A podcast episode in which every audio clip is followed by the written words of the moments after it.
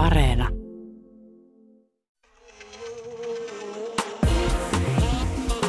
Ylepuhe ja Yle Areena. Naisasiatoimisto Kaartamo et Tapanainen. Ja nyt naisasiatoimiston täysistunto on koolla ja sananvapaus on jaettu kolmeen naiseen.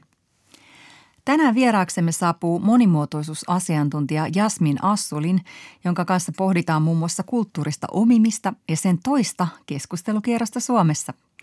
Mikäs kaikki siinä onkaan niin vaikeaa ja auttaisiko asiaa, jos meidän kaikkien lähipiirissä ja työpaikalla olisi vähän enemmän monenlaisista taustoista tulevia ihmisiä? Puhumme myös tyttöydestä. Miksi me pidämme yllä myyttiä nopeasti kypsyvistä tytöistä? Onko tämä vastuuttaminen syynä myös siihen, että tytöt uupuvat ja kokevat mielenterveysongelmia? Iso ja näyttävästi pukeutuva feministi puolestaan vastaa kysymykseen, miksi keski-ikäisen naisen rintavako ei saa vilahtaa edes videopalaverissa ilman, että jonkun kulmakarva kysyvästi kohoaa. Eli tämäkin epäkohta tänään siis käsittelyssä.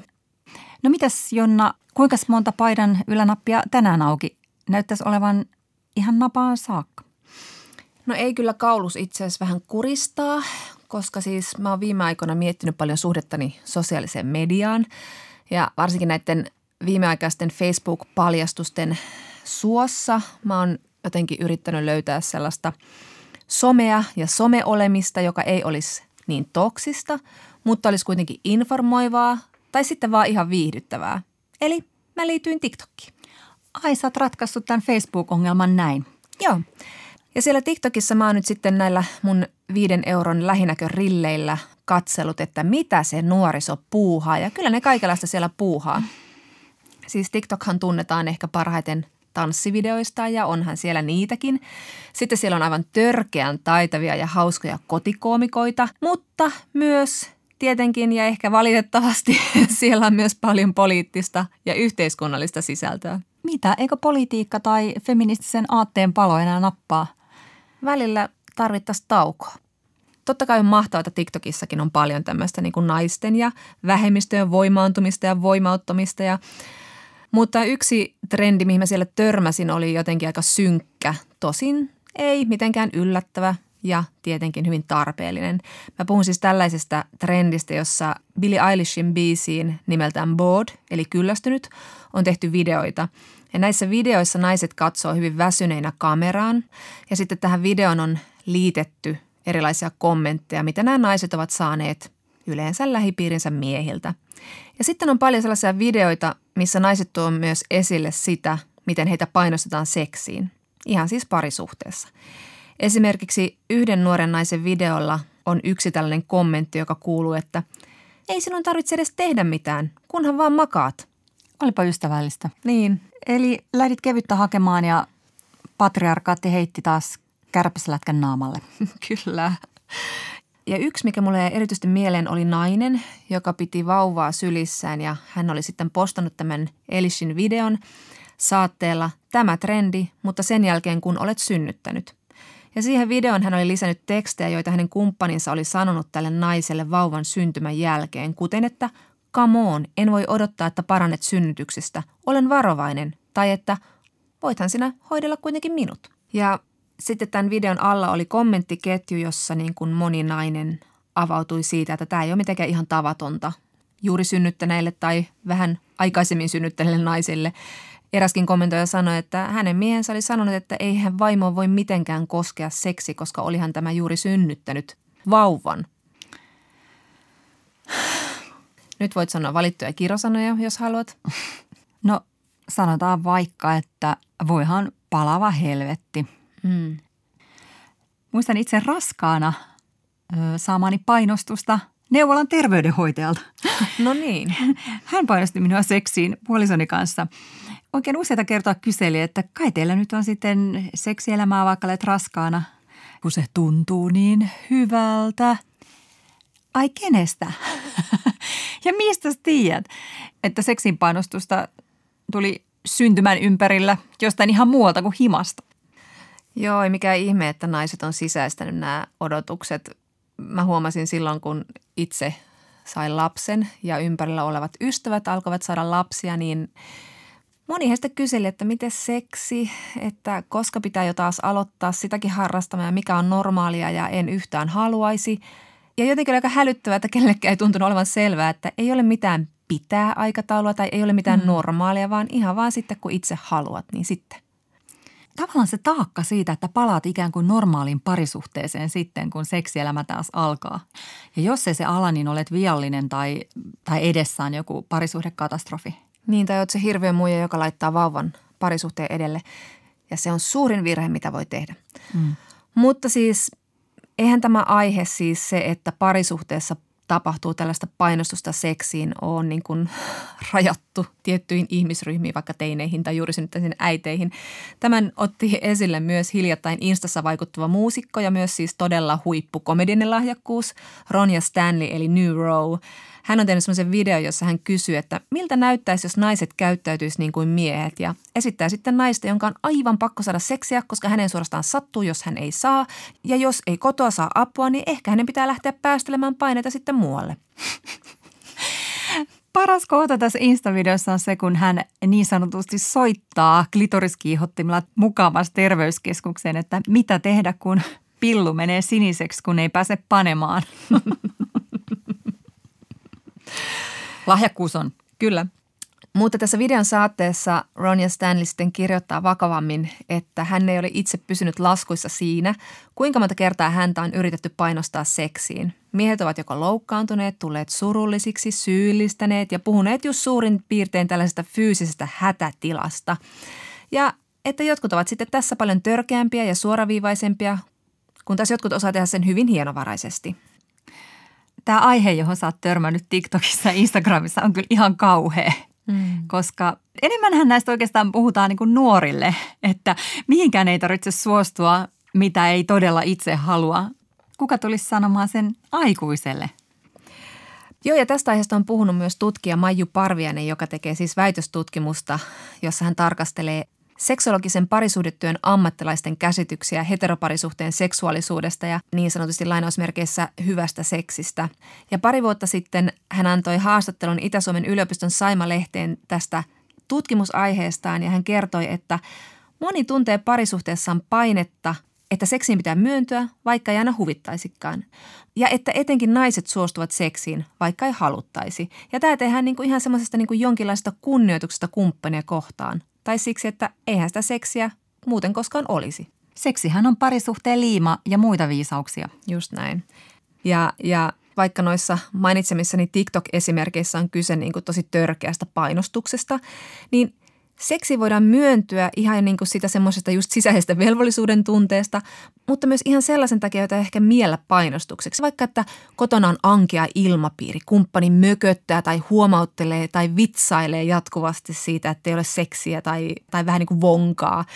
Silloin kyllä niin kuin seksiin moni myöntyy päästäkseen siitä pahasta. Virkkaamaan tai hakkaamaan halkoja. niin, aivan. Ja Maiju Parveisen mukaan Tällöin myöntymisen voikin tulkita olevan sen parisuudeseksin niin sanotulla harmaalla alueella, eli siis jossakin suostumuksellisen seksin ja seksuaalisen hyväksikäytön välimaastossa. Mm. Joo. Ja siis mä vielä puhuin Maiju Parviasen kanssa tästä tutkimuksesta, että mikä tähän tällaiseen velvollisuusajatteluun oikeastaan meitä niin kuin työntää näin vahvasti. Miksi me ollaan sisäistetty sen näin? Ja hän sanoi, että – voi olla, että, että koska siis avioliitto on velvoittanut seksiin juridisella tasolla ihan viime vuosikymmeniin asti. Esimerkkinä tästä on Suomessa muun muassa se, että kieltäytyminen seksistä oli avioliiton peruuntumisperuste 1980-luvulle. Ja että avioliitossa tapahtuva raiskaus kriminalisoitiin vasta 1994. Sieltähän se tulee. Mm. Ja siis tietenkin on itsestään selvää, että seksiin ei ole pakko suostua ei omassa parisuhteessaan eikä missään muuallakaan, jos ei vaan niin kuin huvita. Ja sitten jos parisuhteessa halut ei kohtaa, niin sitten voi keksiä jotain muuta. Kyllä, nämä parisuhteen lainalaisuudet voi aina neuvotella uusiksi. Ei ole mikään pakko pysyä monogaamisessa parisuhteessa, jos toiselle seksielämä on hyvin tärkeä, toiselle ei ollenkaan. Ja sitä paitsi niin kuin, mitä se edes tekee ihmiselle, jos hän jatkuvasti myöntyy vastoin tahtoaan seksiin. Mä en usko, että se ainakaan halua ruokkia. Mm. Että jos tällaista pientä neuvokkia tässä voi niin kuvitella, niin ehkä kannattaa ihan ekana tehdä selväksi, että miten huipputyyppi se vierellä oleva kumppani on, kuinka kiva sitä on kutitella ja halailla ja hieroa sen patriarkaatissa kipeytyneitä niskoja, niin se voi olla, että se sitten myös herättelee niitä seksihaluja paremmin kuin se, että roikkuu siinä jalassa ja nylkyttää. Näin on. Ja jos ei herätä, niin sekin on ihan ok. Mm. Jotenkin toivoo, että ehkä niin kuin ajat ovat muuttuneet ja Me on ehkä vaikuttanut myös siihen, että miten myös niin kuin parisuhteissa ajatellaan seksiin painostamisesta tai siihen myöntymisestä. Maju Parviainen ei ollut ihan yhtä toiveikas. Mä yritin johdatella häntä vastaamaan tähän, että kyllä, kyllä näin se on, mutta hän sanoi, että ei kyllä niin kuin parisuhteessa tätä asiaa vieläkään hirveästi käsitellä, että puhutaan niin kuin julkisessa tilassa ja vaikkapa kulttuurialoilla tapahtuvasta seksuaalista häirinnästä tai painostamisesta, mutta kyllä hänkin toivoisi, että just tämmöinen miityyn tai suostumus 2018 kaltaiset kampanjat saisivat tilaa ihan siellä niin kuin ihmisten parisuhteissa. Yle Puhe ja Yle Areena. Naisasiatoimisto Kaartamo et Tapanainen. Kas näin. Ja sitten naisasiatoimistossa puhutaan kulttuurisesta omimisesta, monimuotoisuudesta niin viihteessä kuin bisneksessäkin ja etenkin siitä, miten me näistä teemoista keskustelemme. Muusikko Kisu julkaisi viime kuussa Instagramissaan kirjoituksen, jossa hän kertoi syyllistyneensä kulttuurisen omimiseen vain elämää ohjelman kuvauksissa ja pyysi sitä anteeksi. Eli kyse oli hänen käyttämistään braidseista, eli pikkuleteistä, jotka ovat etenkin Yhdysvalloissa mustien kulttuurissa yleinen hiustyyli. Ja Kisun anteeksipyyntö herätti ihastusta, että kerrankin joku reflektoi omaan toimintaansa ja pahoittelee sitä oma-aloitteisesti, jopa etukäteen. Mutta sitten toisaalta myös hyvin paljon tuli sellaista, että mitä omimista. Tämähän on tosi hienoa muiden kulttuurien kunnioittamista. Eli kulttuurinen omiminen keskustelu Vol 2-4 seurasi. Jasmin Assulin, sä olet monimuotoisuusasiantuntija ja Daydayn toimitusjohtaja ja Dayday on siis yritys, joka auttaa muita organisaatioita edistämään yhdenvertaisuutta, inklusiivisuutta ja monimuotoisuutta. Miten sä seurasit tätä somekeskustelua ja mitä sä ajattelet sitä anteeksi pyynnöstä? Joo, Mä itse ö, koin tosi virkistävänä tämän kisun tota, juurikin sen, että hän itse oli reflektoinut sitä. Varmasti toki siinä on ollut taustalla paljon tällaista niin kuin aliedustettujen ryhmien tekemää tunnetyötä, Et koska ehkä just kun puhutaan tällaisista monimutkaisista aiheista kuin vaikka kulttuurinen omiminen, niin jotenkin mä haluaisin niin painottaa sitä, että, että virheitä tapahtuu ja me mokataan, mutta et ehkä niin tässä kohtaa tuoda jo esiin sen, että on niin ok tehdä virheitä ja kaikkea ei aina tarvitse tietää, mutta se on todella avainasemassa, että miten me reagoidaan näissä tilanteissa. Kisu tässä tapauksessa halusi myös käyttää tässä tilanteessa sitä etuoikeuttansa ja niin kuin näyttää ehkä sit esimerkkiä muille. Mutta sitten ehkä niihin niin kuin reaktioihin, niin mikään ei ollut sikäli yllättävää. Näihin aiheisiin keskustelussa liittyy niin paljon väärinymmärrystä, tahatonta väärinymmärrystä, mutta myös hieman tahallistakin väärinymmärrystä välillä – ja, ja tota, ehkä se, mitä mä haluaisin vaan sanoa tähän, että kaikki ne, jotka koki niin kuin voimakasta vastareaktiota tähän, niin toivoisin, että nämä ihmiset kykenisivät jotenkin enemmän reflektoimaan sitä, että se, että he eivät koe jotain asiaa problemaattiseksi, ei tarkoita, etteikö siinä olisi jotain. Mm-hmm. Ja että olisi ensisijaisen tärkeää, että kuunnella niitä ihmisiä, keitä se asia koskee. Ja vaikka mä en nyt itsekään edusta tässä esimerkiksi mustaa kulttuuria, en voi puhua niin kuin sillä tavalla täysin niin kuin heidän puolestaan, mutta voin pyrkiä niin kuin liittolaisena reflektoimaan niin kuin sitä, että mitä, mitä niin kuin, ongelmia siinä on taustalla ja ymmärrän täysin sen, että miten niin kuin väsyttävää se on aina kerta toisensa jälkeen seurata niitä samanlaisia reaktioita, kun ne juurisyyt siinä taustalla on usein ne samat. Että se on myös niin kuin väsyttävää. Tai että ei välttämättä niin kuin riitä se, että vaikka kuinka näistä asioista keskusteltaisiin, jos se niin kuin – oma defensiivisyys ei niillä vastareaktion puolella olevilla anna periksi. Mm. Kyseessä on todellakin niin kuin monimutkainen asia ja toisaalta sitten myös hyvin yksinkertainen. Ei loukata sorrettuja ryhmiä omimalla mm. tuotteita ja asioita heidän kulttuurista. Mutta voit sä vielä avata Jasmin vähän syvemmin, että mistä kaikesta kulttuurisessa omimisessa on kysymys ja miten se eroaa kulttuurisesta lainaamisesta? Vai onko tällaista eroa olemassakaan? Joo. No tuota, tästä ensinnäkin heti alkuun niin täydet kreditit Petra Laitille, joka on niin kuin hirveästi nähnyt työtä muun muassa sen eteen, että on niin kuin tehnyt näitä, tätä termejä niin kuin ymmärrettävämmäksi ja saavutettavammaksi kun me puhutaan vaikka kulttuurisesta vuorovaikutuksesta, niin siinä on niin kuin kyse siitä, että kulttuurit ajan saatossa ollessaan läsnä toistensa arjessa omaksuu niin kuin toisiltaan asioita. Ihan arkinen esimerkki, vaikka minä ja mun kumppani, me tullaan osittain samoista, osittain eri kulttuureista, niin siinä voitaisiin vaikka yksinkertaisemmillaan arkisessa esimerkiksi viitata siihen, että miten me saatetaan siinä meidän välisessä kulttuurisessa vuorovaikutuksessa saada niin kuin niitä piirteitä sille ajan saatossa toisillemme. Mutta sitten kulttuurisessa lainaamisessa viitataan enemmän siihen, että suoraan niin kuin joku yksi kulttuuri lainaa jostain toista kulttuurista jotain. Mutta sitten kun me mennään kulttuuriseen omimiseen, niin ehkä se fundamentaalisin ero on se, että siinä on aina kyse vallasta – Eli tavallaan kulttuurista omimista ei voi niin kuin erottaa siitä, että meidän pitäisi aina tarkastella sitä sen niin kuin valtakulttuurin tai valta-asemien, valtapositioiden kautta. Ja se on se niin kuin perustavanlaatuinen ero siinä, että käyttääkö esimerkiksi joku valtakulttuuri hyväkseen niin kuin vähemmistöjä tai sorrettuja, aliedustettuja ryhmiä niin kuin haitallisella tavalla vaikka siihen liittyviä stereotypioita toisen tavalla tavalla niitä elementtejä sitä kulttuurista tai esimerkiksi, että hyödytäänkö siitä vaikka maineessa tai taloudellisesti. Eli on niin kuin tosi tärkeää muistaa, että siinä on niin kuin monia elementtejä, mutta aina lopulta se tulee siihen kontekstiin ja siihen, että siinä pitää pystyä tarkastelemaan niitä valtahierarkioita. Mm. Miten sä monimuotoisuuskouluttajana näet tämän asian, että mikä siellä meissä aiheuttaa sitä kitkaa mm. olla kuuntelematta ja heti heittämällä se defensiivinen kommentti, että no eihän tämä nyt mitään, eihän tässä nyt kukaan ketään yritä loukata, vaan mikä mm. on ongelma? Mahtavaa, tämä on tosi mielenkiintoista. Mulla tulee muutamia asioita mieleen. Mä lähden siitä, että yksi on se, että meidän on tosi vaikea ymmärtää vielä näissä keskusteluissa eroa siitä, että mikä meidän motiivi tai intentio eli tarkoitusperä on, meidän on vaikea välillä erottaa sit siitä lopputuloksesta. Että on vaikea niin kuin ymmärtää, että jos mun tarkoitusperät on hyvät, niin se ei välttämättä tarkoita, että aina se lopputulos olisi niin kuin oikeudenmukainen. Se on niin kuin yksi, yksi asia, mikä jotenkin toistuu näissä, niin kuin, että miksi meidän on vaikea niin kuin keskustella näistä. Mutta sitten toinen on semmoinen tosi vahva, hyvä, paha, binääri ajattelu, joka on niin kuin jotenkin tosi inhimillistä, että tavallaan ajatellaan, että kun me puhutaan näistä vaikeista asioista, niin kuin vaikka kulttuurinen omiminen, joka liittyy valtaan ja siihen liittyy taas paljon kaikkea muuta, niin, niin otetaan esimerkiksi tähän vaikka niin kuin rakenteellinen rasismi ja rasismi.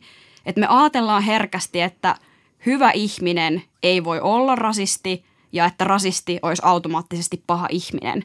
Ja tämä tämmöinen niin kuin osittain tiedostamatonkin ajattelu siitä, että tämä on niin kyse ihmisyyden hyvyydestä tai pahuudesta, niin se on sellainen, mikä tosi helposti nostaa ihmisissä niitä defenssejä, joka tosi helposti estää meistä pääsemästä sille tarvittavalle tasolle näistä keskusteluissa.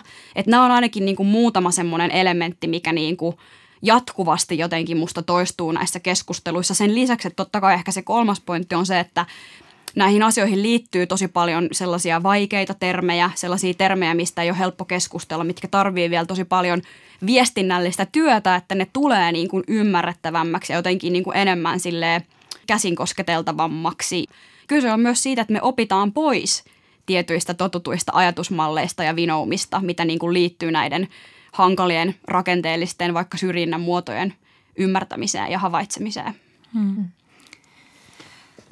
Jasmin Assulin, mitä sä ajattelet siitä, että, että jos tavallaan niin kuin ymmärtää lainan taustan, niin voiko se asia jotenkin, niin kuin se kulttuurinen omiminen tai lainaaminen muuttua jotenkin hyväksyttävämmäksi tai minkälaisessa tilanteessa voisi olla näin. Mulla tulee mieleen toinen esimerkki. Adele otti osaa vuosi sitten Lontoossa Nothing Hillin karnevaaliin ja hänellä oli tämmöiset Jamaika tyyppiset bantunutturat päässä. Hän oli koristautu bantunutturoihin ja hänellä oli tämmöistä niin Jamaika-tyyppistä rekvisiittaa muutenkin päällä. Ja hän laittoi kuvan itsestään Instagramia ja siitä heräsi myös niin tämmöistä vastaavaa keskustelua. Mutta Nothing Hillin karnevaalin taustaan ylipäätänsä niin kuin jamaikalaisen yhteisön voimaannuttaminen ja, ja tota, myös siellä sitten niin kuin jamaikkalainen yhteisö Lontoossa niin kuin piti sitä Adelen asuvalinta hyväksyttävänä. Erittäin pitkä kysymys, mutta ehkä sait kiinni. Joo, ö, olisi totta kai tosi tärkeää myös niin kuin kuulla tämä niin kuin niiltä ihmisiltä, ketä tämä asia koskee. Mutta ehkä niin kuin, kun puhutaan just siitä vallasta ja niin kuin näistä, niin kuin miten nämä liittyy niihin syrjiviin rakenteisiin, jos puhutaan vaikka siitä, että valkoiset naiset niin kuin käyttää tai omii tai lainaa tällaisista kulttuureista ää, niin kuin tiettyjä vaikka elementtejä, mitä tulee vaikka hiuksiin tai niin kuin, että miten hiuksia niin kuin pidetään, niin se ehkä yksi ongelma, mikä siinä on, mikä yhdistää näitä esimerkkejä on se, että – tosi usein ne ihmiset, jotka on siitä alkuperäisestä kulttuurista, jotka on siitä jotenkin aliedustetummasta tai sorretummasta asemasta, niin kun he käyttävät niitä tiettyjä kulttuurin elementtejä, niin se nähdään helposti äh, ei toivottavana tai jotenkin niin kuin urbaanina tai jotenkin niin kuin jo, joissain konteksteissa ehkä jopa primitiivisenä ja jotenkin tavallaan semmoisena niin kuin – tietynlaisten stereotypioiden niin kuin kautta, jotka oikeastaan on osa niin kuin sitä ongelmaa ja sitä niin kuin tavallaan epäkohtia siinä taustalla. Mutta sitten kun tämä ihminen, joka on etuoikeutetummassa asemassa ja osa sitä vaikka valtakulttuuria, niin kuin tekee tämän saman, niin hän helpommin nostetaan siitä jalustalle, hänet helpommin nähdään vaikka kuulina, hänet nähdään helpommin niin kuin, jotenkin, että se nähdään niin kuin eri tavalla toivottavana. Että tavallaan meidän pitää niin kuin mennä – pidemmälle siinä meidän ajattelussa ja katsoa sen niin kuin näkyvämmän ja sen niin kuin ilmeisen ikään kuin taakse ja oikeasti kuunnella niitä ihmisiä, ketä se asia koskee, jotta me pystytään myös tunnistamaan niitä ongelmia paremmin, koska niin kuin sanoin, inhimillisistä syistä meidän on vaikea välillä nähdä niiden meidän omien etuoikeuksien taakse ja nähdä sitä, että miten se meidän hyvää tarkoittava lainaaminen saattaakin sitten meistä riippumattomista syistä – ö, niin kuin olla haitallisia toisille, vaikka samalla me itse hyödytään siitä jollain tavalla. Mm. Mm. Eli just Adelen tapauksessa, vaikka hänellä oli päässä bantunutturat, niin joku hänen vaikka jamaikalaistaustainen kaverinsa joutuu ottamaan ne pois päästä, kun hän menee työhaastatteluun tai hän ei saa duunia. Kiitos, kun konkretisoit. Ehdottomasti tuossa oli niin kuin hyvä, hyvin havainnollistettu juurikin se ero. Mm monimuotoisuusasiantuntija Jasmin Assulin puhutaan sitten siitä diversiteetistä, monimuotoisuudesta, niin siellä bisneksessä kuin viihteessäkin lähdetään viihteessä sillä tavalla liikkeelle, että nythän juuri ilmestyy tämmöinen Audiovisual Producers Finland UPFin tilaama tutkimus diversiteetistä suomalaisissa elokuvissa ja TV-sarjoissa viime vuoden osalta. Ja tämän tutkimuksen mukaan peräti 93 prosenttia TV-sarjojen ja elokuvien ihmisistä oli valkoisia, siis heterorooleja. 5 prosenttia edusti etnistä vähemmistöä, 1,6 prosenttia seksuaalivähemmistöjä ja sitten oli 0,06 prosenttia sukupuolivähemmistöjä ja vammaisia 0,3 prosenttia. Jasmin Assulin, millaisia ajatuksia sulla heräsi tästä? Sä olet kouluttanut myös tuotantoyhtiöitä. Joo. Sikäli niin kuin noi tulokset ei ollut mun mielestä mitenkään yllättäviä. Uh, jos puhutaan niin kuin monimuotoisuuden näkökulmasta, niin se on usein tosi luonnollista, että, että tavallaan ö, se diversiteetin puute niissä ö, tiimeissä, jotka saattaa tehdä, ihan siis puhutaan vaikka viestintää ja markkinointia tai tässä tapauksessa tekee vaikka TV- ja elokuvatuotantoa, niin se vääjäämättä heijastelee myös sit niihin lopputuloksiin. Et yksi asia on tavallaan se, että millaista representaatiota meillä on, millaiset tarinat saa tilaa, millaisia ihmisiä me nähdään edustettuna vaikka TV- ja elokuva-alalla. Mutta sitten toinen aspekti siitä kokonaan on sitten vielä se, että ne niin kuin vähäiset tai ne, ketkä saa sitä niin kuin tilaa ja keiden, ketkä pääsevät siihen representaatioon mukaan ja osalliseksi, niin toinen kysymys on sitten kuitenkin se vielä, että miten mm. näitä ihmisiä esitetään, mm. että millaisia tarinoita ja millaisia hahmoja näistä niin kuin luodaan ja mitä, mitä, miten niistä kerrotaan. Mm. Mm. Minkälaisia ne hahmot sitten yleensä on, siis hyvin stereotyyppisiä vai? Ehkä niin kuin se ero on vielä vahvasti se, että vaikka me saataisiin niin kuin esimerkiksi BIPOC, niin kuin eli Black Indigenous People of Color, eli mustia alkuperäiskansoihin tai niin kuin muuten ei-valkoisiksi miellettyjä ihmisiä mukaan, että, että usein sitten edelleen – elokuva- ja TV-tuotannossa niin kuin Suomessakin, niin se pyörii sitten just jollain tavalla sen niin kuin etnisen taustan ympärillä.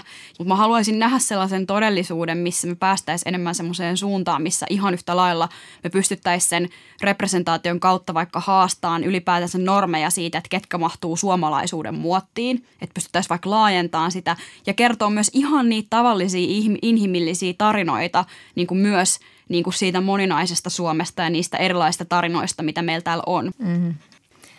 No Tuota edellä mainittua APFin tutkimusta käsittelevässä paneelikeskustelussa myös nämä elokuvalan toimijat puhuivat siitä, että kyllähän he mielellään niin kuin palkkaisivat vaikkapa ruskeita ihmisiä produktioihinsa, mutta on niin vaikea löytää sopivia tai oikeita tai tällaisia lahjakkuuksia, että se pooli on niin paljon isompi sitten siellä, siellä perus, sanotaan nyt valkoisessa siis.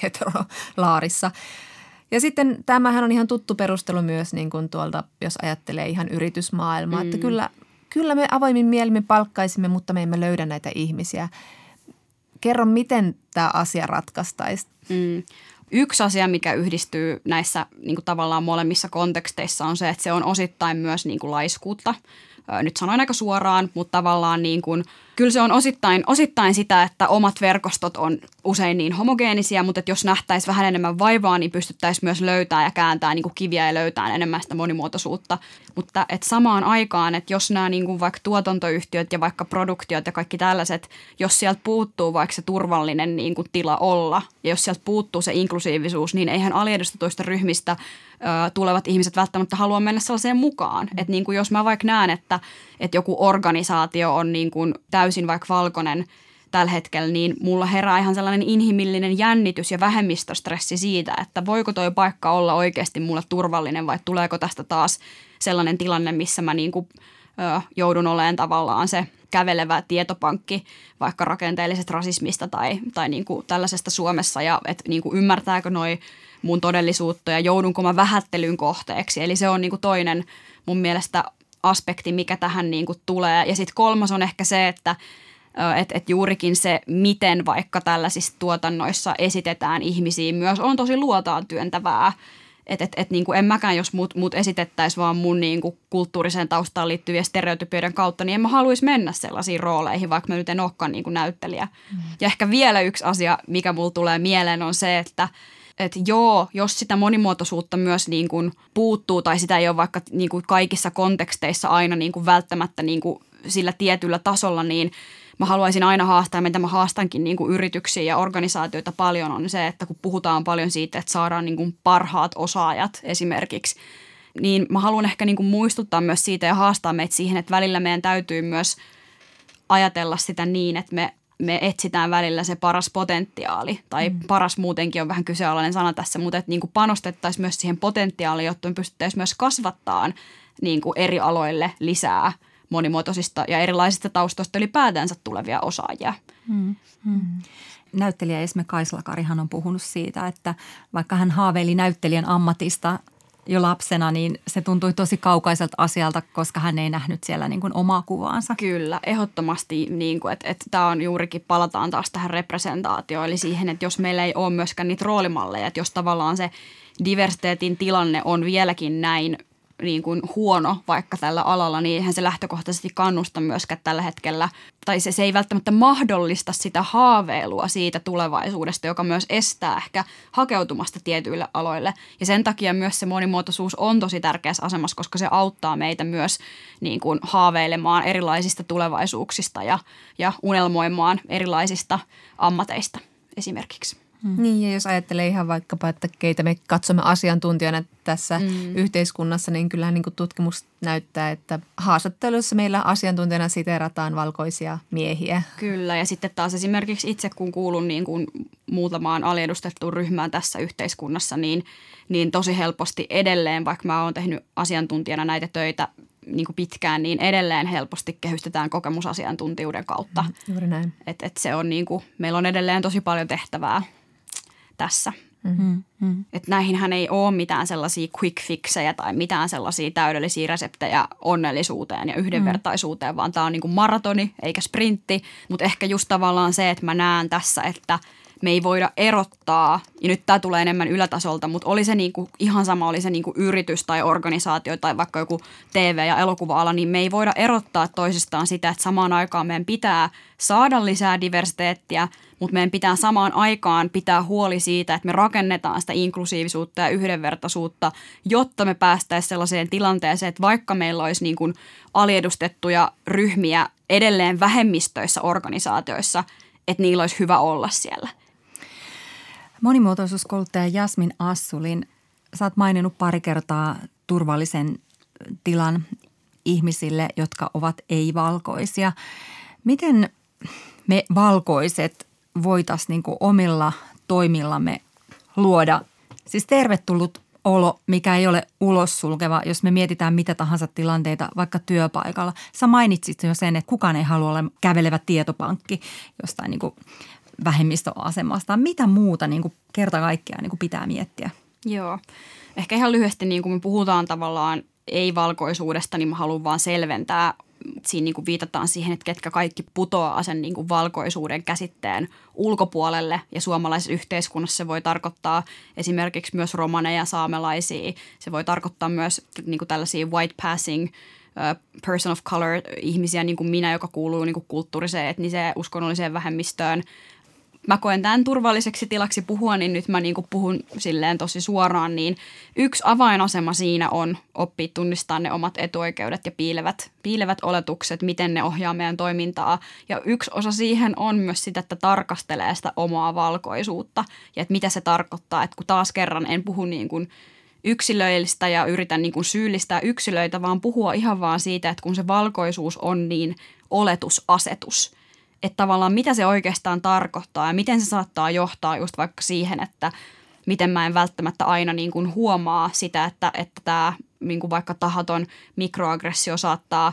toiseuttaa tätä ihmistä tai että miten niin kuin vaikka mun vähättely juurikin vaikka siitä hyvästä tarkoitusperästä jostain kommentissa saattaa niin kuin taas niin kuin kyseenalaistaa tai vähätellä tämän ihmisen kokemusmaailmaa. Että että niin kuin oikeasti, kun me puhutaan paljon vaikka rakenteellisesta rasismista, niin me puhutaan sitä tosi paljon niin kuin edelleen sille avaten sitä, mitä se tarkoittaa ja mitä se tarkoittaa just rasismia kokeville ihmisille, mutta meidän pitäisi päästä eteenpäin myös niissä keskusteluista siihen, että, että niin kuin opittaisi tarkastelemaan myös sitä valkoisuuteen liittyvää ö, niin kuin identiteettiä itse. Mm-hmm. Ja tämä nyt menee tosi syvälle, mutta, tota, mutta se on yksi keino luoda myös turvallisempia tiloja ja ehkä myös liittolaisuus on siinä – tosi avainasemassa, eli että miten pystytään niin toimimaan solidaarisemmin ja ö, parempina liittolaisina sit niitä vaikka, vaikka rasismia kokevia ihmisiä kohtaan, niin se on tosi tärkeää.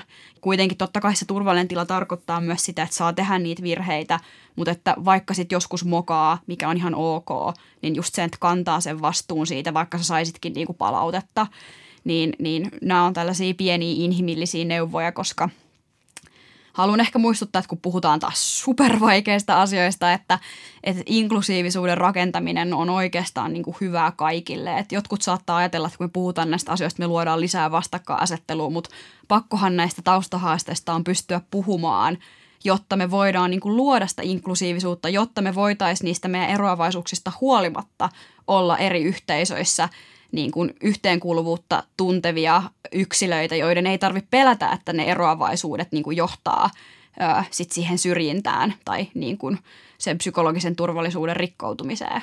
Että et tavallaan mä haluan aina ajatella ja kannustaa siihen, että inklusiivisuus ei ole keneltäkään pois, vaan se parantaa niin kuin kaikkien hyvinvointia. Ja siitä niin kuin monet monimuotoiset ja inklusiiviset yhteisöt niin on hyviä oso- osoituksia myös siitä, että mitä se parhaimmillaan voi olla jotain niin kuin tosi, tosi, tosi upeata. Yle Puhe ja Yle Areena. Naisasiatoimisto Kaartamo et Tapanainen. Ja sitten naisasiatoimistossa puhutaan siitä, saavatko kaikki lapset vapauden olla lapsia, oman ikäisiään ja oloisiaan, omia persooniaan vai pitääkö heidän mukailla sukupuoliodotuksia myös siinä, kuinka kauan he saavat olla lapsia. Eli saavatko tytöt olla lapsia vielä lyhyemmän aikaa kuin pojat? Joo, pari viikkoahan sitten vietettiin kansainvälistä tyttöjen päivää. Ja silloin moni julkaisi somessa kuvan itsestään tyttönä, vaikkapa 80-luvulla, ja kirjoitti samalla, että kuinka olisi toivonut, että olisi saanut enemmän kannustusta ja tukea ja tsemppiä itselleen sellaisena kuin oikeasti oli. Eikä aina sellaiselle kuvitteelliselle tytölle, sellaiselle, jota tarkasteltiin jatkuvasti jonkun tyttösapluunan läpi, että täyttääkö ne oletusodotukset. Eli ei nyt sanota sitä omaa mielipidettä liian kovalla äänellä, eikä varsinkaan kiipeillä siellä puissa, ettei nätti letti jää jumiin oksanhaaraan. Meneekö överiksi? Ehkä menee ja ehkä nykypäivänä tyttöjä jo rohkaistaankin kiipeämään puuhun, mutta totuus on, että ei kyllä nykypäivänäkään tytöt ihan meillä kukoista. Mm. Ennen tota kansainvälistä tyttöjen päivää, vähän ennen sitä, julkaistiin tuore THLn kouluterveyskysely ja sen mukaan tyttöjen pahoinvointi on lisääntynyt tosi hälyttävästi. Tässä kyselyssä kohtalaisesta tai vaikeasta ahdistuneisuudesta kertoi kärsivänsä 30 prosenttia tytöistä ja vuosina 2013-2019 tämä luku on ollut siinä 13-20 prosenttia. Eli siis ihan mieletön nousu parissa vuodessa. Kyllä. Ja pojista sitten vastaavasti tässä tuoreessa kyselyssä kertoi kokemansa ahdistuneisuutta noin 8 prosenttia. Mm. Sekin on paljon, mutta paljon vähemmän kuin tytöistä. Mm. Mistä kaikesta tämä pahoinvointi sitten koostuu? No, tytöt kokee enemmän seksuaalista häirintää kuin pojat. Noin joka toinen kasi- tai ysiluokkalaisista lukiossa ja ammatillisessa oppilaitoksessa opiskelevista tytöistä ilmoitti tässä kyselyssä kokeneensa vähintään kerran kuluneen vuoden aikana seksuaalista ehdottelua tai ahdistelua. Mm. Ja ylipäätään nuorten huonovointisuus on lisääntynyt tietenkin myös koronan takia. Ja vielä näitä kurempia lukuja nähdään eri aliedustettujen ryhmien keskuudessa, kuten vaikkapa seksuaali- ja sukupuolivähemmistöjen kohdalla, jotka sitten maksavat syrjinnästä ja ennakkoluuloista ihan omalla mielenterveydellään. Mutta jos puhutaan nyt tästä kouluterveyskyselyn asetelmasta, tytöt ja pojat, niin nyt pohditaan paljon sitä, että miksi ero tyttöjen ja poikien välillä on niin suuri – Miksi tyttöjen kokema ahdistus, masennus, uupuminen ja yksinäisyys on niin paljon yleisempää kuin pojilla? Niin, ei se varmaan se pelkkä seksuaalinen häirintä sitä selitä. Tyttöjen kokemasta kouluuupumisesta on uutisoitu varmaan 15 vuotta ja se on koko ajan vaan kasvanut. Että jo aiemmissa kouluterveyskyselyissä joissakin lukioissa tyttöjen uupumisprossa on ollut 30 kun pojilla se on vain muutama prosentti. Ja se on aika paljon, jos joka kolmas tyttö on lukiossa uupunut. Kyllä, ja paljon mietittää nyt se, että miten paljon niin kuin esimerkiksi tähän uupumiseen liittyy se meidän hyvin ahkerasti viljelemä niin sanottu totuus siitä, että tytöt kypsyy poikia aikaisemmin. Mm, niin, kyllä, kyllä että niin kuin vastuutetaan aikaisemmin ja näin. Mm, niin. Mm. Koska kyllä mä ainakin muistan sen, että tämä oli siis hyvin yleinen totuus mun nuoruudessa. Ja sitten mä muistan myös sellaisen epämääräisen epäreiluuden tunteen siitä, että multa vaadittiin enemmän. Typerä käytös ei ollut sallittua. Et mä menin tosi mielelläni mukaan kaikkiin typeriin, no sanotaan nyt ehkä sitten poikien ää, aloittamiin juttuihin – mutta sitten kun jäätiin rysänpäältä kiinni, niin se opettajan tai aikuisen vaativa ja pettynyt katse kohdistui minuun. Ihan niin kuin mä olisin ollut yksin siellä pahan teossa. Jonna, sun pitäisi tietää paremmin. Just näin. Joo, ja kun me puhutaan tyttöjen kypsyydestä, niin se on semmoinen aika iso saavi, että mitä kaikkea se pitää sisällään. Yksi on just toi, niin kuin, että pitäisi käyttäytyä fiksummin kuin samanikäiset pojat, mutta sitten toinen on seksuaalisuus. Mä muistan itse omasta varhaisnuoruudestani jostain niin kuin alakoulun viimeisiltä vuosilta, jolloin pidettiin jotenkin ihan selvänä ja kerrottiin tosiasiana, että tytöt alkaa siinä kohtaa ihastua poikiin, mutta tunne ei ole molemmin puoleinen. Mm. Eli pojat keskitty siinä kohtaa vielä niihin roisuihin leikkeihinsä ja sitten oli vain näitä inhottavan hajuisia tyttöbakteereja. Mm. Että sellainen niin rakastumisjuttu koski vain tyttöjä. Joo, mä muistan myös ihan samanlaisia vähän semmoisia rakastumispaineita myös, että olisi pitänyt olla ihastunut johonkin. Mua ei kiinnostanut pojat pätkän vertaa alakoulussa, mutta oli pakko ruveta kehittelemään jonkinlaisia. No mä oon vaikka ihastunut sit siihen, kun multa tätä odotetaan. Oli niin ihania kaikkia sydäntarroja ja muita, niin niiden ympärille pitää kiksaa tai draamaa. Joo. Mutta siis tämä totuus poikia nopeammin kypsyistä tytöistä on siis osoitettu tutkimuksissa lukuisia kertoja virheelliseksi – mutta se silti elää sitkeästi edelleen. Mm. Esimerkiksi tasa-arvoasiantuntija Katariina Ainasoja sanoi Menaisten jutussa kesällä, että tässä väitteessä tytöt kypsyvät poikia nopeammin ei ole mitään perää, sillä kypsyminen biologisesti ja henkisesti eroaa yksilötasolla, ei sukupuolen mukaan. Mm. Eli eroja on, mutta ne ei liity siihen binääriseen sukupuoliajatteluun. Mm. Sitten tietenkin niin kuin toisaalta biologinen tosiasia on, että jos katsotaan niin kuin tilastollisesti tyttöjä ja poikia, niin tyttöjen puberteetti eli murrosikä alkaa keskimäärin aikaisemmin kuin pojilla. Mm. Mutta siinäkin on yksilöllisiä vaihteluita ja ne vaihteluvälit saattaa olla vuosia. Ja on todettu, että tyttöjen kuukautiset on varhaistuneet syystä tai toisesta vuosilla, mutta samalla on todettu, että heidän aivotoimintaansa tämä ei ole liittynyt mitenkään, vaikka mm. tämä myytti on todellakin sitkeä. Mm, kyllä. Ja miksi se on niin sitkeä? Miksi me niin laajasti jaetaan tämä uskomus? Melko lailla kyseenalaistamatta. No tämän Katarina Ainasojan mukaan se on yksinkertaisesti keino hallita nuorten tyttöjen olemusta ja käytöstä ja usein just siis seksuaalisoida nuoria tyttöjä. Mm, mm. Koska siis jos me nyt puhutaan tästä niin kuin seksuaalisoinnista, mm. niin niin kuin sä muistelit omaa lapsuutta, niin kyllä se, niin kuin, kyllä se todellakin sitä tekee tytöille – kun, kun ajatellaan, että se tyttö, joka kypsyy poikia nopeammin, niin se voidaan ikään kuin tuoda nopeammin siihen aikuisten maailman piiriin. Ja sitten samalla voidaan vähän niin kuin katsoa, että hän voi ottaa itsekin vastuun sitä omasta seksuaalisuudestaan. Hmm.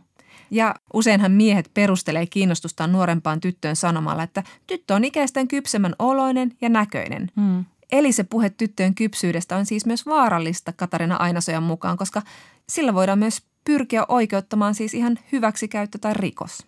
Joo, mutta jos ajatellaan sitä myyttiä tyttöjen aikaisemmasta kypsymisestä, niin ei se ole mikään ihme, että me ollaan niin kuin jotenkin jääty vähän toistelemaan tätä myyttiä, koska onhan se ollut tosi pitkään vallalla oleva tällainen konsensususkomus. Mm. Ja sitä on myös niin kuin monet asiantuntijat tukeneet, kun on puhuttu vaikka siitä, että miksi pojat jäävät tytöistä jälkeen koulussa. Et ei tästä ole hirveän kauan aikaa, kun esimerkiksi Helsingin yliopiston sosiaalipolitiikan professori Heikki Hiilamo merkittävä yhteiskunnallinen keskustelija ehdotti, että pojat menis kouluun vuoden tyttöjä myöhemmin juuri tästä syystä. Mm. Että ei se ole mikään ihme, että tätä myyttiä toistetaan aivan hyvässä uskossa. Kyllä. Ja sitten on tosi vaikea erottaa näitä omia odotuksia ja sitä, millä sapluunalla katsoo sitä lasta. Että jos katsoo vaikkapa kypsää pientä tyttöä, joka ottaa vaikka vastuuta pikkuveljestä ja muuta, voi ajatella siinä, että no niin siinä taas esimerkki siitä, miten tytöt ovat poikia kypsempiä. Sitten taas näkee vastaavasti lapsellisemman pojan pyörimässä ja tekemässä typeryksiä, syömässä räkäänsä ja muuta vastaavaa. Taas sukupuolittunein silmin katsoo tämän pojan toimintaa, että no niin, tässä näkee taas tämän esimerkin. Mutta sitten kun vastaavasti näkee päinvastaiset esimerkit, ei katso heidän edustavan ryhmänsä, ei katso, että se kypsästi toimiva poika on osoitus siitä, että pojat ovat kypsiä mm. kahdeksanvuotiaina, mm. vaan näkee siinä niin kuin tämmöisen poikkeustapauksen. Mm. Aina niin kuin automaatiolla sen oman oletuksen kautta. Sen takia tällaiset uskomukset pysyy voimissaan. Mm. Kyllä tämä on tosi helppo tunnistaa myös omasta kaveripiiristä tai lasten kaveripiiristä, että oman lapsen päiväkotiryhmän tai harrasteryhmän tytöt saattaa vaikuttaa kypsemmiltä kuin ne pojat tai oma poika. Mm. Niin siinä voi olla myös niin kuin feministisen kasvatuksen vaikkapa pojalle lahjoittanut äiti hieman hämmentynyt, kun on pyrkinyt lapsensa kasvattamaan stereotypia vapaasti.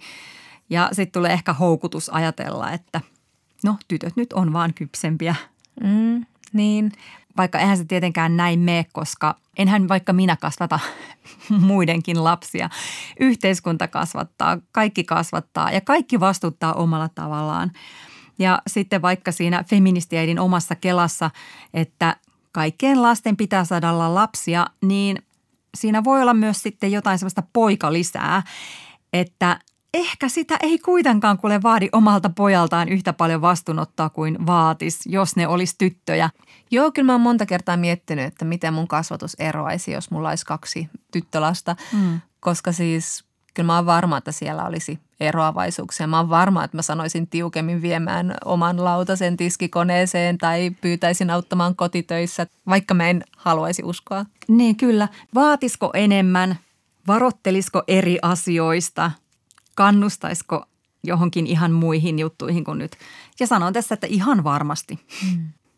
Ja sitten kun tietää, mitkä ne yhteiskunnan odotukset on siitä, miten tyttöjä ja poikien pitää olla, että pitääkö niiden ottaa vastuuta just lähimmäisistään tai ystävistään tai niiden hyvinvoinnista tai, tai kantaa vastuuta kotona tai koulutehtävistä ja muista vastaavista. Että sitten tulee itsellekin se semmoinen sille, että no hei, yhteiskuntahan sallii näiden poikien olla vaan poikia ja lapsia ja remeltää ja haisattaa pitkät kaikille velvollisuuksille, että mennään sen mukaan. Mm, mm. Mutta kun sitten kasvattaa, ajatteli kasvattavansa tai ei ja vastuuttavansa niitä tyttöjä sen sukupuolen mukaisesti, aiemmin kuin poikia, niin eihän se voi olla niin kuin vaikuttamatta siihen myöskään, niin kuin mitä tytöt ajattelee itsestään ja, ja sitten ylipäätänsä. Kyllähän tämä puhe tyttöjen aikaisemmasta kypsymisestä niin kuin myös heidän korvinsa kuuluu. Ja, ja sitten se tietenkin vaikuttaa niin kuin heidän käsityksiin itsestään ja siitä, että miten tässäkin pitäisi tässä tilanteessa toimia vähän kypsemmin, ettei aiheuta kellekään pettymystä. Mm. Niin ja se voi tehdä myös sellaista vahinkoa tytön elämässä, että, että jos tyttö mielletään aikaisemmin seksuaalisesti kypsempänä, hän alkaa itse käsittää ja ajatella itseään sellaisena. Ja kuten Ainasoja, Katarina Ainasojakin sanoo me naisten jutussa, että Sitten kun tytöt pitää itseään kypsempinä kuin ovatkaan, niin he voivat myös kokea painetta siitä, että pitäisi olla valmis esimerkiksi seksuaalisiin tekoihin. Mm. Mutta jos tyttöä vastuutetaan heidän omasta seksuaalisuudestaan hyvin varhain, niin kyllä heitä vastuutetaan vähän kaikesta muustakin. Ja jos ajatellaan ihan niin kuin varhaislapsuutta, että miten se lähtee se tytön kasvatus sieltä. Mm. Tällaisessa ihan pikkulasten todellisuudessa jo sukupuoliroolit alkaa vaikuttaa lasten elämään. Eikä, ei sinä tarvita mitään feministin tai ei-feministin niin kuin kotikasvatusta sukupuolistereotypiansa, vaan se tulee ihan muualtakin. Yhteiskunta hoitaa. Mm. Onhan tutkittu, että jo päiväkodeissa on pantu tyttöjä auttamaan poikia pukemisessa, etsimään sukkaa tai kenkää, tai kouluissa on pantu tyttö istumaan villien poikien väliin heitä rauhoittamaan. Ja, ja sitten just tämä, että kodeissa tytöt joutuu tekemään enemmän kotitöitä tai huolehtimaan vaikkapa pikkusisaruksistaan enemmän kuin pojat. Hmm. Ja siis on tutkittu, että varhaiskasvatuksessa jo alle kolmevuotiaalla näkyy tämä ero, mutta sitten yli kolmevuotiaalla se ero kasvaa ihan tosi selväksi. Ja tutkimusten mukaan päiväkodeissa esimerkiksi poikia autetaan määrällisesti kaksi kertaa enemmän kuin samanikäisiä tyttöjä. Silloin kun tytöt tarvitsee apua, he joutuvat odottamaan, pyytämään useammin.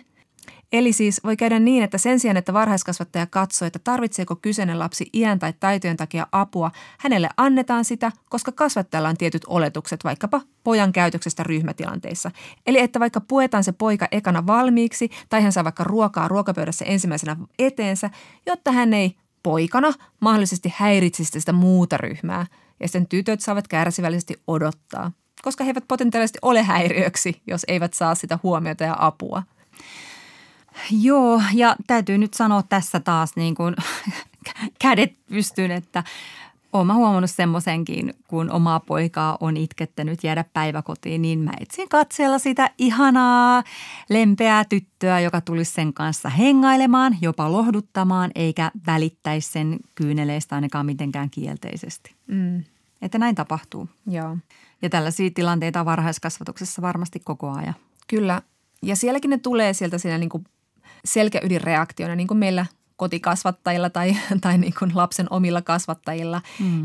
Ja, ja sitten on tosi hienoa, että tällaisiin asenteisiin puututaan ihan rakenteellisella tasolla. Esimerkiksi Naisasialiitto Unionin tasa-arvoinen varhaiskasvatushanke on pyrkinyt just puuttumaan tähän ja niin kuin luomaan just semmoista sukupuolisensitiivistä varhaiskasvatusta. He siis kouluttaa alan ammattilaisia huomaamaan just näitä tämmöisiä niin kuin varkain itsensä iskostuneita tapoja kasvattaa lapsia sukupuolensa ja sitten onneksi niin kuin myös niin kuin ehkä just tämän hankkeen ansiosta myös opetushallituksen varhaiskasvatussuunnitelmassa linjattiin vuonna 2016, että varhaiskasvatuksen pitää olla sukupuolisensitiivistä.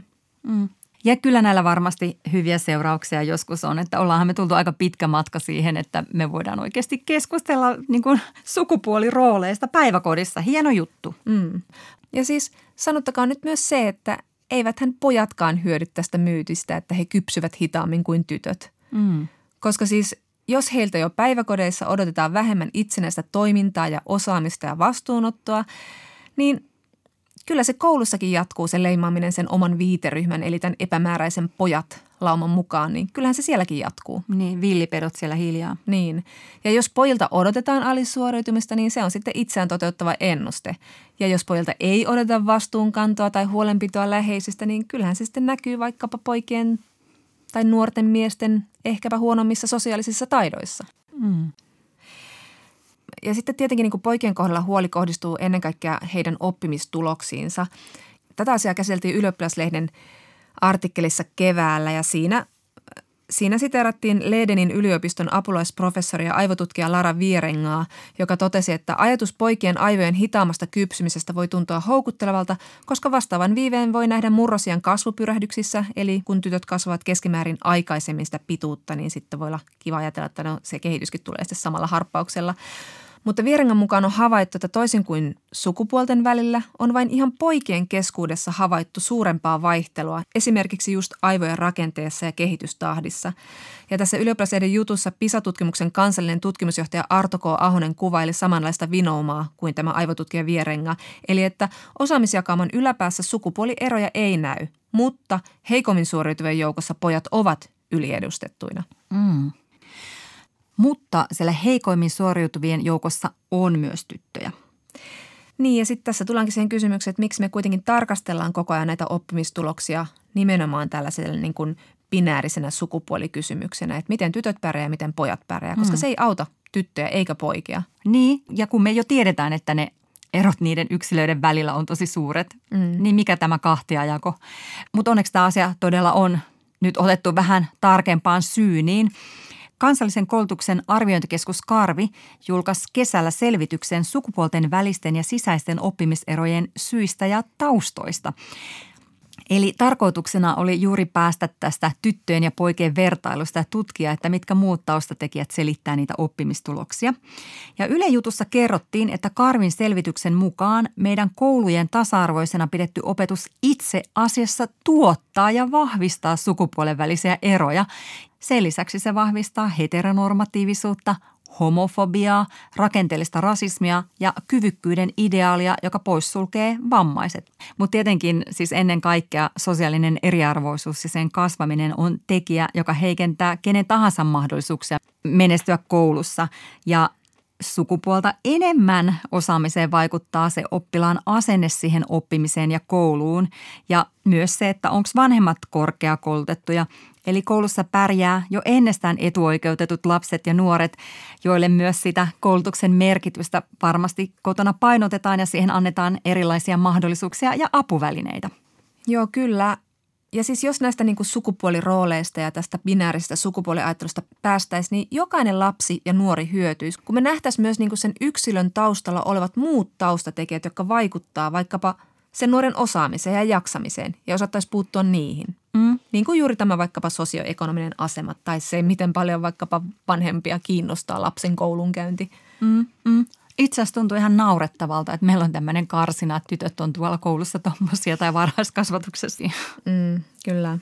Ja tämä onkin tosi omituista, että minkä takia tässä niinku juuri tässä sukupuoliasiassa oikastaan tai yksinkertaistetaan näin rajusti keskeltä viiva vetäen kun me vielä eletään tällaista niin kuin individualismin yksilökeskeisyyden aikaa. Mm. Et luulisi, että tämä nyt ei ole trendi. Niin, niinpä. Mutta kyllä me sitkeästi vaan niin kuin uusinnetaan ja tuotetaan näitä sukupuolirooliodotuksia. Ja, ja sitten meillä tosiaan on niin kuin pelkästään häviäjiä. Pojat alisuoriutuu, tytöt uupuu. Mm, mm. Me puhutaan niin kuin arvokkaasta vanhuudesta, mutta kyllähän tämä kaikki palautuu myös semmoiseen niin arvokkaaseen, merkittävään lapsuuteen ja siihen, että – Kaikilla on kaikki rauha kypsyä ja kehittyä ihan omaan tahtiinsa. Yle Puhe ja Yle Areena. Naisasiatoimisto Kaartamo et Tapanainen. Ja sitten ollaan edetty kuin paita ja peppu, kroko ja tiili, suuren feministin jalkojen ääreen. Kysymyksiä voi lähettää naisasiatoimisto at yle.fi. Väsynyt nainen 68 kysyy. Luin sanomalehdestä erään tyylikonsultin vinkin siitä, kuinka keski-ikäinen nainen ei saa näyttää rintavakoansa töissä, ei edes etäpalaverissa, koska uskottavuus menee. Olen mielestäni ihan uskottava keski-ikäinen nainen, vaikka joskus rintavakoni näkyykin. On ollut myös ihanaa päästä keski-ikään, jolloin saa olla rauhassa seksuaaliselta häirinnältä, mutta sitten samalla huomaa, että itsensä pitää jotenkin piilottaa. Miksi nainen ei saa olla vanhetessaankaan vapaa ilmaisemaan seksuaalisuuttaan? Niin, ja miksi niin moni tyylikonsultti ynnä muu saa olla ihan vapaa ilmaisemaan tällaisia naisvihamielisiä asenteita julkisesti? Kyllä, ja muutenkin tuntuu, että tällaisissa tyylivinkeissä aika usein yritetään häivyttää se koko ihminen ja hänen persoonansa, vaikka niin kuin siinä taustalla olevaan tapettiin. Että miksi ihminen ei saa olla ja kelvata tai vaikka ihan shokerata, jos haluaa.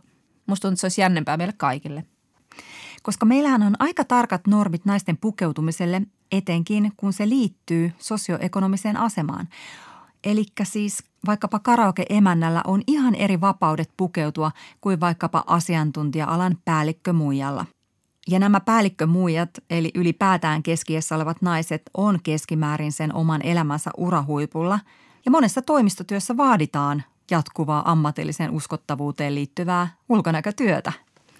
Kyllä, ja yksi, mikä siihen työhön liittyy, on sana sopivuus. Se on sana, jota käytetään iän lisääntyessä. Mikä on sopivaa? Kyllä. Ja kyllä vanhentuneiden naisten seksikäs pukeutuminen sallitaan sitä helpommin, mitä enemmän naisen vartalo on säilynyt siinä niin kuin sanotaan nyt kolmekymppisen naisen kropan muotissa. Mm. Ja, ja jos näin ei ole, niin siihen niin sanottuun avoimeen tai seksikkääseen pukeutumiseen ei liity pelkästään jotain seksuaalisuuden paheksuntaa, vaan ihan semmoista niin kuin avointa pilkkaa, epäilyä, epätoivosta, jonkinlaisesta säälittävyydestä. Ja sehän on tietenkin ihan karmeaa ja väärin. Mm. Mutta me tiedustelimme asiaa feministisen salaseuramme yhdeltä suosikkiasiantuntijaltamme, tutkija Katarina Kyrölältä. Hän sanoi, että ensinnäkin tähänkin pätee se, mikä ylipäätään pätee muiden ulkonäön pukeutumisen ja kehon arvostelemiseen tai päätelmien tekemiseen ulkonäön perusteella, tarvitaan kehorauha. Katarinan mukaan jokaisella meistä on oikeus pukeutua juuri sellaisella tavalla, josta tulee hyvä olo omasta itsestä. Ja toisten ihmisten pukeutumisen arvostelu kertoo aina enemmän arvostelijasta ja hänen arvostaan kuin kohteesta. Valitettavasti naisiin ja erityisesti ikääntyviin naisiin kohdistuu epäreiluja vaatimuksia siitä, että pitäisi olla sekä viehettävä että vaatimaton eikä liian näkyvä yhtä aikaa. Tässä ei niin sanotusti voi voittaa, teki mitä teki. Tuollaisten tyylikonsulttien konservatiiviset näkemykset voi jättää omaan arvoonsa. Mitä enemmän ihmiset pukeutuvat normeista poiketen, sitä vapaampia kaikki voivat olla. Katarina Kyrölä päättää. Eli olepa vain väsynyt nainen 68 muina rintavako ritvoina, jos huvittaa. Ja toki varmaan muistat senkin, että kun rintoihinsa nojaa, vaikka siinä etäpäätteen ääressä, niin nehän näyttää niin kuin kivasti vähän isommilta. Siinä teille oikea tyylivinkki. Ja sitä paitsi uudet tuulet puhaltavat jo. Esimerkiksi ainakin Helsingissä järjestetään tällaista Aistikkaat K60-klubia, jossa 60 joraavat paljettiminimekoissa ja muissa hekumavermeissä ja syksyllä on myös luvassa 60 tarkoitettuja burleskityöpajoja. Tällaisilla norminpurkutalkoilla varmasti lisääntyy tila kaikille pukeutua niin seksikkäästi kuin haluaa. Kas näin. Siinä kaikki tällä erää. Ensi kerralla kysymme, onko miityllä sijaa sateenkaariväen keskuudessa? Nyt näkemiin. Näkemiin. Ylepuhe ja Yle Areena. Naisasiatoimisto Kaartamo et Tapanainen.